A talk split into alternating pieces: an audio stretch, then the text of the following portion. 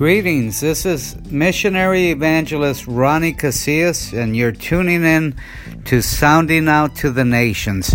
Here at the start of the year, I want to share a message with you on the church and um, how uh, we are to be a house on fire. And in order to be a house on fire, we have to uh, lean on the marvelous cross of Jesus Christ. So I've titled my message today, The Marvelous Cross. Ephesians 3 22 through 24, we're going to read from today. It says that you put off concerning the former conversation the old man which is corrupt, according to the deceitful lusts, and be renewed in the spirit of your mind, and that you put on. Um, Put on the new man, which after God is created in righteousness and true holiness. I heard about two foreigners who had just landed in New York and rented a room in the top story of a hotel. Mike was very sleepy and and uh, he threw himself on the bed and was soon asleep. The sights were so new and strange to his companion, whose name is Pat, that he sat at the window looking out at the lights and at the traffic below. And um, soon a fire alarm sounded, and a fire truck rushed by with sparks of fire and clouds of smoke. This greatly excited Pat, who called to his comrade to get up and come to the window, but Mike was fast asleep. Another engine soon followed the first, spouting smoke and fire like the former truck. Pat rushed excitedly to Mike's bedside and shaking his friend, he called loudly, Mike, Mike, wake up. They're moving hell and two loads have already gone by. oh, we want to be a house on fire, folks. God is calling his church to be on fire for him. You look at these spiritual giants like Martin Luther, uh, who called the church back to a gospel which emphasized grace rather than works. John Wycliffe and William Tyndale, who against the wishes of the church produced the Bible in the language of the people. William Wilberforce fought the evil ravages of the institution of slavery. Hudson Taylor, great missionary, he adopted the customs and culture of the people to whom he was a missionary. He converted people to Jesus and not to a Western culture. He changed the focus of foreign missions forever. Men like John and and Charles Wesley, Charles Finney, and Spurgeon. They called upon their churches to reform. They called the church to revival. They woke the, the world with their fiery preaching. In fact, Martin Luther once said, The ice of human nature had frozen things over in his day. The ice of human nature had frozen things over in his day. See, the Word of God is like fire cast on the earth. For the Word of God comes whenever it comes to change and to renew the world around us. These men were all considered troublemakers in their day because of the message, the hard message that they preached. It was a call to holiness and a and fire, a call to surrender and sacrifice. God wants his house on fire in the presence of the Holy Ghost or Holy Spirit uh, in the midst of the church to be very present. I believe He's the ever overflowing presence of God, the Holy Spirit. And three things are needed to make an impact in our culture. The first thing that is needed is a crucifixion.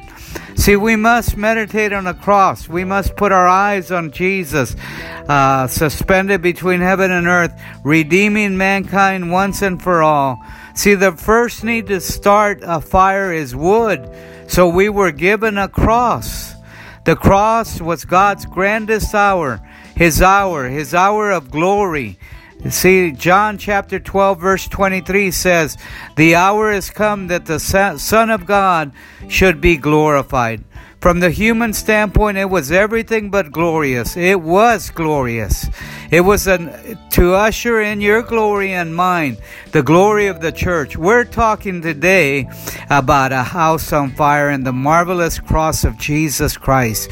This hour was in focus before the creation of the world. We read in three verses. Revelation 3 8 says, The Lamb of God, the Lamb slain from the foundation of the world. Ephesians 1 4 4 says, according as he has chosen us in him before the foundation of the world. 1 Peter 1.20 says, was foreordained before the foundation of the world. See, the hour was in focus before the creation of the world. And the this hour was in focus at the fall of Adam and Eve. Even there at creation in the Garden of Eden, Bible says in Genesis 3:15, "And I will put enmity between thee and the woman, between thy seed and her seed, and it shall bruise thy head, and thou shalt bruise his heel." God was pointed pointing to the coming of the Messiah and guaranteed victory. 1 John 3:8 says, "For this purpose, excuse me, for this purpose was the Son of God manifested, that he might destroy the works of the devil. See, God had his eye on this hour from the beginning of time. It was the hour of power, the hour of glory, the hour of victory. See, when God called Abraham, he said, In thee shall all families of the earth be blessed. It was God's God's hour of glory when God called Abraham. It was also God's hour of glory at the incarnation, God sent forth his Son, made of a woman, made under the law, to redeem them that were under the law, Galatians tells us. This hour will be in focus for all of eternity future, folks. In Revelation 5 9, it says, And they sung a new song, saying, Thou art worthy to take the book and to open the seals thereof, for thou wast slain and hast redeemed us to God by the blood out of every kindred and every tongue and people and nation. See, the first thing needed to have the church on fire is the cross. All that has happened in the past focuses on this hour the hour of power, the hour of victory, the hour of glory. All that is to transpire in the future stems from this hour. The heart of God's plan is Calvary. He came for this hour. He came to die. All we have and ever hope to receive is based on what took place at this uh, during what we call his grandest hour, his crucifixion, the hour of power. Amen. So we needed the cross in order to be a house on fire. In order for the church to be focused on on the, the destiny God has charted out for the church, which is to go into all the world and make disciples. Um, in order to do that, we have to be a church that's focused on the cross of Jesus Christ.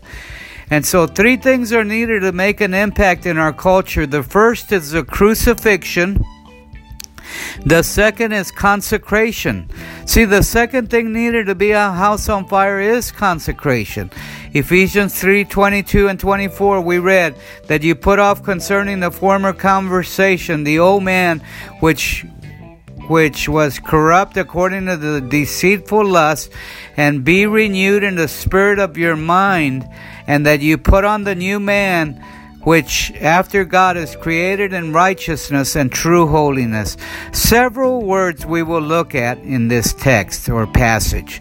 The old man is said to be corrupt, to be shriveled, to be spoiled, to be ruined, to be depraved, to be defiled, to be destroyed, or perished. The old man means all of these words. The word corrupt uh, means according to deceit. It's corrupt delusion, deceivableness, that that the fallen nature uh, of God is in mind here with this word corrupt. And the word lust is also mentioned in that scripture. It, the word lust means a longing for what is forbidden, desire or craving. In the text we read that we are to put off the old man the word means to cast off, to lay aside, to renounce, to abandon forever, putting off from his seat. We do allow, you know, have you noticed that? That we do allow the old man to rule over our passions, our thoughts, and our plans if he's left unchecked, showing no regard to Jesus' rule and dominion. But a clean break with sin is needed once and for all. Too many of us procrastinate, we wait. Too many of us never make a clean break with sin and the sinful nature. Listen to Romans 8:10. It says, "And if Christ be in you, the body is dead because of sin, but the spirit of life because of righteousness.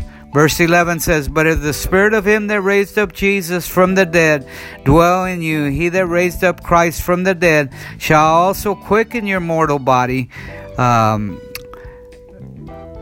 by his spirit that dwells in you. Therefore, brethren, verse 12, we are debtors not to the flesh to live after the flesh, for if we live after the flesh, we shall die. But if you through the Spirit do mortify the deeds of the body, you shall live. I read this um, about um, the Parkinson disease.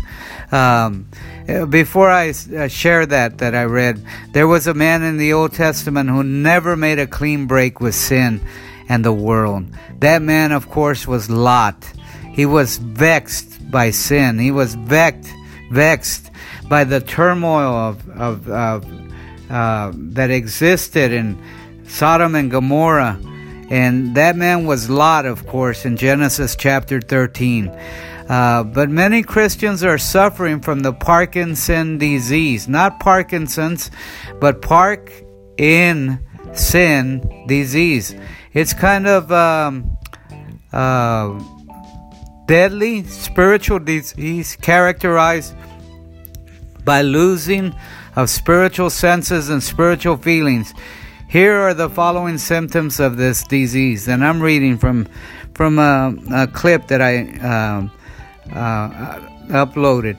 It says headache or hard-headedness and disobedience, dizziness of unbelief, pa- palpitating rebellious heart, the loss of spiritual senses, the frequent vomiting of bad words and curses, malnourished from healthy spiritual foods. The said disease is not the hard not that hard to cure. In fact, all it needs are some natural remedy that can be easily found in the spiritual kingdom. That's pretty cute, I thought. But there's an immediate cure. It doesn't live, leave us there. That's the park in sin disease. Uh, the immediate cure, there's a one time immunization of Jesus medicine. One time only. Three me- megabytes or milligrams of daily prayer. The higher the dosage, the better. There's no overdose whatsoever. Three milligrams of faith. The higher the dosage, again, the better it is. This will really boost your spiritual body's immune system. Then there's um, uh, in this immediate cure, there is also 66 capsules prescribed of Bible books. And there's a warning that goes with it. The disease may become fatal if it remains untreated for a period of time. For those who have seriously affected by who are have been seriously affected by the disease, a spiritual operation of deliverance might be needed. But we put things off, folks. I, I've noticed that that we put things off. We um, are too quick to procrastinate when it comes to uh, deliverance from sin. In fact, I heard a preacher once say that he uh, was praying for somebody at the altar and he just felt that this person had a spirit of procrastination and he shouted at the spirit taking authority over him. He said satan i bind you and i curse your works against this young man here.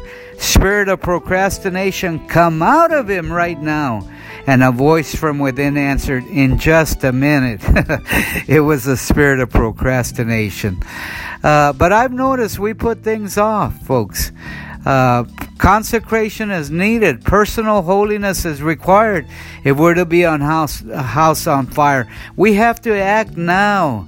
Now, and what better time than at the beginning of the year? Three things are needed to make an impact on our culture. The first is the crucifixion. The second is the consecration. The third is the commitment. Commitment. 19 times we read Jesus say the words, Follow me. The first he says in Matthew 4:19, and he says unto them, Follow me, and I will make you fishers of men. Carry your cross and follow me. In Matthew 4:19, he says to them, Follow me. See, the Jew used the word follow me uh, to speak of being dead. to convey an idea very clear to the mind to show that a thing had no influence over them. Jesus was telling them here that the world, the law, and sin should have no influence, no control over them, that they were free from them, from the effects of the law, the sin, and um, and the world, and of course Satan also, that they were to live and act as though they were not attached. I remember going to the Philippines a couple of years ago. I've gone several times. I'm about to go on another trip in May. I'm taking my son, my oldest son, with me, and and an evangelist from another church is also gonna um, travel with us.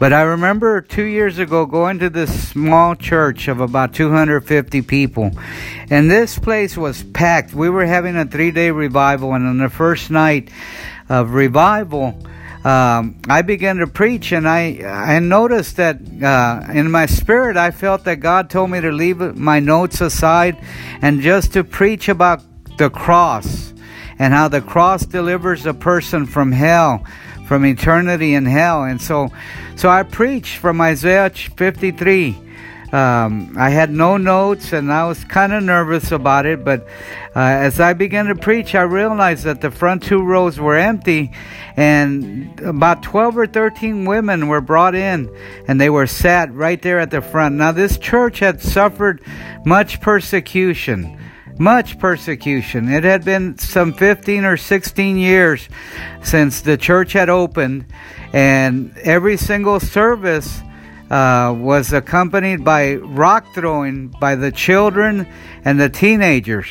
Uh, from the community. They would come and stand around the church. Now, the church roof was made of tin, so you can imagine the noise when a rock would hit the the the uh, roof of the that church. The the tin and uh, sheets that were on there. And uh, the pastor told me that for the last 15 years, uh, every Sunday morning, Sunday night, and Wednesday night and Friday night, uh, these kids had been casting rocks upon upon his um, church building. And then he says this to me, and it kind of startled me. He said, Don't be surprised, Pastor Ronnie, if on your way out you get stoned to death. He was serious. So I began to pray, and then God gave me this message, and I began to preach. And um, they brought in these ladies, and they sat in the front. There was also a man that I noticed in the very back of the church, right outside the building. Uh, he there was an overflow area outside that sat about 50 or 60 people. And um, he was right at the edge near the doorway and he would stick his head out so that he could see what who, what I, I was doing and hear what I was saying. And and uh, when he noticed that I was looking at him he'd hide behind the wall and and but I kept preaching this message and and when I made the altar call for salvation, that man never came up. But the ladies that were ushered into the front two rows, uh, they came up and they gave their life. Every single one of them gave their life to the Lord. They prayed the prayer of salvation. I uh, encouraged them to be sincere, and, and they were so sincere. They were praying. They were stuff was coming out of their nose, and uh, their tears were flowing from their face down their cheeks to the floor, and uh, I mean they were having a serious encounter with the Lord, and and so they got saved, and and uh, on my way out of the sanctuary, I was going down the middle aisle, and I noticed that man still sitting there behind uh, on the outside of the church building, and and I felt the Lord speak to my heart and ex- to exhort him to tell him that if he did not receive the Lord Jesus Christ as his Lord and Savior that day, that forever his name would be written on the walls of, of hell itself. And I said to him, I said, before you think I'm nuts or crazy, I said, the Bible tells us that Noah went into the ark, and it doesn't say that Noah or his sons closed the door. It says that God closed the door. God closed the door, and nobody else could be saved. And so, God closes the door on people, my friend. And so, uh, that's why the Bible says today is the day of salvation. And so, Anyway, I told him that, and the ushers had surrounded me to protect me from rocks that might be thrown at me on my way out. And so, I mean, I'm telling you, this was serious persecution that was going on in this church. And, um, so they pushed me when I when I told this man that I, they pushed me and took me to the pastor's house, which was about a hundred yards away from the building, and uh, they left me there. The pastor says, "Pastor, I'm gonna go and uh, lock the doors of the sanctuary, and then I'm coming back and we'll have dinner." I said, "All right." So he went and he comes back a few minutes later, maybe 10 minutes later, and he's so excited about what has happened. And, and uh, he says to me, he says, Pastor, you're not going to believe what happened. I said, What happened? He said, Look, as I walked around the corner of the building, I noticed the, the man that you spoke that word to was still sitting on that chair. He had his face in his hands and he was crying and crying and crying. He said, How do I receive this Jesus that preacher was talking about? And he received Jesus Christ as Lord and Savior. And then the pastor tells me, He says, You're never going to believe who those ladies were. I said, No, who are they? And he's, he said, They're the mothers of the children and the teenagers that have been throwing rocks for the last 15 years at our church building. And you're never going to guess who that man was. And I said, Who was he? He said, Well, he was the main organizer of all the persecution that's taken place in this town for the last 15 years. And I said, Wow. The Lord sent a man from the United States to the Philippines to reach that man and those women but specifically, that man, that was his last chance. Had I not obeyed God, had I not followed him, uh, that man would not be saved. That man would have his name written in hell today. Uh, very clear in my my spirit, I heard the Lord, and and you know, if it was up to me, I would never share a word like that to a person. It's kind of scary, especially in a foreign land uh, to say something to someone you don't even know or have never met, um, and it was evident wasn't even saved, uh, kind of hard to do that and difficult. It's a challenge. So if it was up to me, I would never have done it, but I believed that God said to me, Follow me. And God will say that in Matthew 16 24. Then said Jesus unto his disciples, If any man will come after me, let him deny himself and take up his cross and follow me. We know Jesus was speaking here of total surrender and commitment. We know this from the following verse. Verse 25 says, For whosoever will save his life shall lose it, and whosoever will lose his life for my sake shall find it. For what is a man profited if he shall gain the whole world and lose his own soul? Or what shall a man give in exchange for his soul?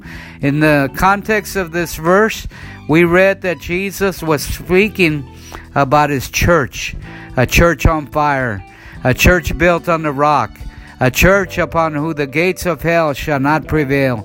Here he talks about commitment commitment. The cross, consecration, a clean break with sin, and commitment. God requires of the church to be a house, in order to be a house on fire for Him. I read once about Nathan Hale. Nathan Hale, at age 25, was being hung for his patriotic stand of the American beliefs back in the early ages of our country. He was asked if he had anything to say before they hung him. He said, I regret that I have only one life to give for my country. As a Christian suffers and fights and faces challenges, he should also say, I regret that I have only one life to give for my Savior. His name is Jesus. Today I want to pray with you. Father, in the name of Jesus, I thank you for the marvelous cross and the blood that was shed from your body for us, O oh God, to have our sins paid for and our sins' power broken, O oh God. Thank you for that. Today I ask that you bless the listener, oh God, in a special way, that they, oh God, would receive uh, this word, oh God, and just uh, be encouraged and inspired to sound out the word to the nations of the earth, to go ye into all the world and make disciples. I pray in Jesus' name, touch each and every person. Let the healing power of the cross of Jesus just come upon every listener to this program today, and to you be the glory in Jesus' name. Amen and amen.